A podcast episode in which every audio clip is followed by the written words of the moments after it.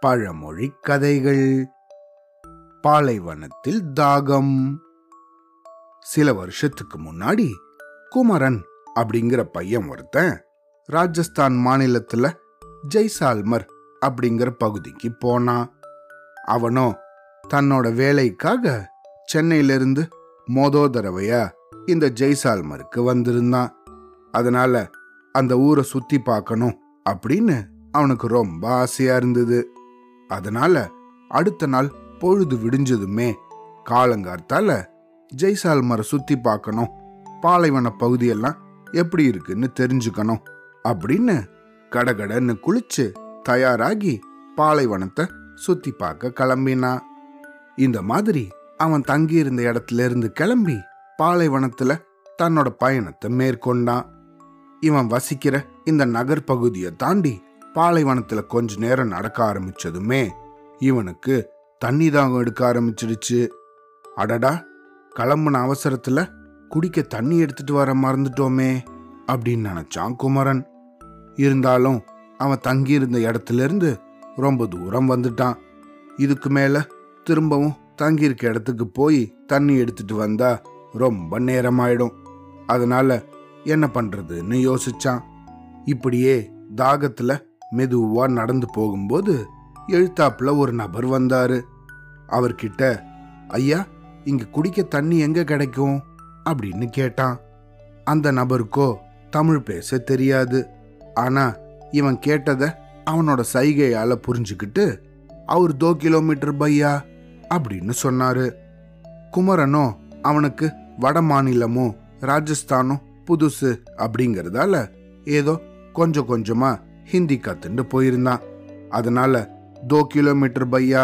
அப்படின்ன உடனே இன்னும் ரெண்டு கிலோமீட்டர் அண்ணா அப்படின்னு சொல்றாங்கன்னு புரிஞ்சுக்கிட்டான். அதனால இவர் இப்படி சொன்னதும் அப்பாடா இன்னும் ரெண்டு கிலோமீட்டர்ல நமக்கு குடிக்க தண்ணி கிடைச்சிடும் அப்படிங்கிற நம்பிக்கை வந்ததும் கொஞ்சம் வேகமா நடக்க ஆரம்பிச்சான். அப்படியே நடந்து போனவன் இந்த பாலைவன பகுதியை வேடிக்கை பார்த்துக்கிட்டே போனான். ஆனா ரொம்ப நேரம் நடந்தும் அந்த தண்ணி குடிக்கிற இடம் வரவே இல்லை. அந்த சமயத்துல இவனுக்கு எழுத்தாப்புல ரெண்டு மூணு ஒட்டகங்கள் வந்துட்டு இருந்தது. அந்த ஒட்டகத்து மேல சில நபர்களும் உக்காந்துருந்தாங்க. பையா இங்க தண்ணி குடிக்கிறதுக்கு ஏதாவது இடம் இருக்கா? எங்கேயாவது தண்ணி கிடைக்குமா? அப்படின்னு திரும்பவும் கேட்டான் குமரன். அதுக்கு அவங்களோ அவர் தோ கிலோமீட்டர் பையா அப்படின்னு சொன்னாங்க. இவனோ அட என்னடா இது? திரும்பவும் ரெண்டு கிலோமீட்டரா? அப்படின்னு நினச்சிக்கிட்டு இன்னும் கொஞ்சம் வேகமாகவே நடக்க ஆரம்பிச்சான். ஆனால் வெயில் கொஞ்சம் கொஞ்சமாக அதிகமானதால இவனுக்கு தண்ணி தாகம் ரொம்ப எடுக்க ஆரம்பிச்சுது. அதனால இவன் நடக்கிற வேகமும் கொஞ்சம் குறைய ஆரம்பிச்சுது. இருந்தாலும் தனக்கு எழுத்தாப்புல வந்த ஒவ்வொரு நபரையும் தண்ணி குடிக்க எவ்வளோ தூரம் இருக்கு தண்ணி கிடைக்க எவ்வளோ தூரம் இருக்குன்னு கேட்டுக்கிட்டே போனான். ஆனா அங்க வந்த எல்லாருமே அவர் தோ கிலோமீட்டர் பையா? அவர் தோ கிலோமீட்டர் பையா? அப்படின்னே சொல்லிட்டு இருந்தாங்க. அட என்னங்கடா இப்படி எல்லாருமே தோ கிலோமீட்டர் தோ கிலோமீட்டர்ன்றீங்க? எப்படா தண்ணி கிடைக்கும்? அப்படின்னு ரொம்ப நொந்து போய் மயங்கி விழற நிலைமைக்கு வந்துட்டான். ஆஹா இந்த தாகத்தால உயிரே போயிடுமோ? அப்படின்னு அவன் நினைச்சம்போது கண்ணு கெட்டின கொஞ்சம் தூரத்துல குடிசை போல ஏதோ ஒன்று தெரிஞ்சுது. அப்பாடா ஏதோ ஒன்று இங்கே இருக்கே அப்படின்னு ரொம்ப கஷ்டப்பட்டு அவன் அந்த இடத்துக்கும் போயிட்டான். இவன் போன அந்த இடத்துல ஒரு அடிப்பம்பும் அது பக்கத்துல ஒரு ஜாடி நிறைய தண்ணியும் இருந்தது. ஆனா அதுக்கு பக்கத்துல ஒரு அட்டையில யாரோ ஏதோ எழுதி வச்சிருந்தாங்க. இது என்னது? ஏதோ எழுதியிருக்காங்களே அப்படின்னு அதை எடுத்து படிச்சான். அதுல இந்த ஜாடியில இருக்கிற தண்ணிய இந்த பம்பு செட்டில் ஊற்றி அடிச்சிங்கன்னா நல்லா தண்ணி வரும். தாகம் தீர தண்ணி குடிச்சதுக்கு அப்புறமா மறுபடியும் இந்த ஜாடியில தண்ணியை நிரப்பி வச்சுட்டு அதுக்கப்புறமா போங்க அப்படின்னு எழுதியிருந்தது. அந்த அடிப்பம்போ ரொம்பவும் பழசா இருந்தது.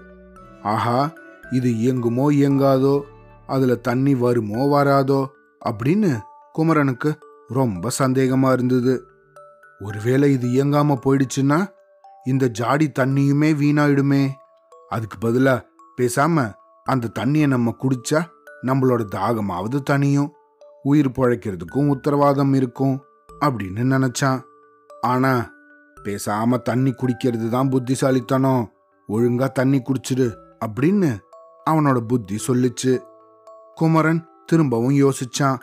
ஆஹா ஒருவேளை இதுல எழுதி வச்சிருக்கிறது போல இந்த பம்பு இயங்குறதா இருந்து ஆனா அது இயங்குறதுக்கு தேவையான அந்த தண்ணியை நம்ம குடிச்சிட்டோம்னா இதுக்கு மேல நம்மள போல தாகத்தோட இங்க வரவங்களுக்கு இது பயன்படாம போயிடுமே.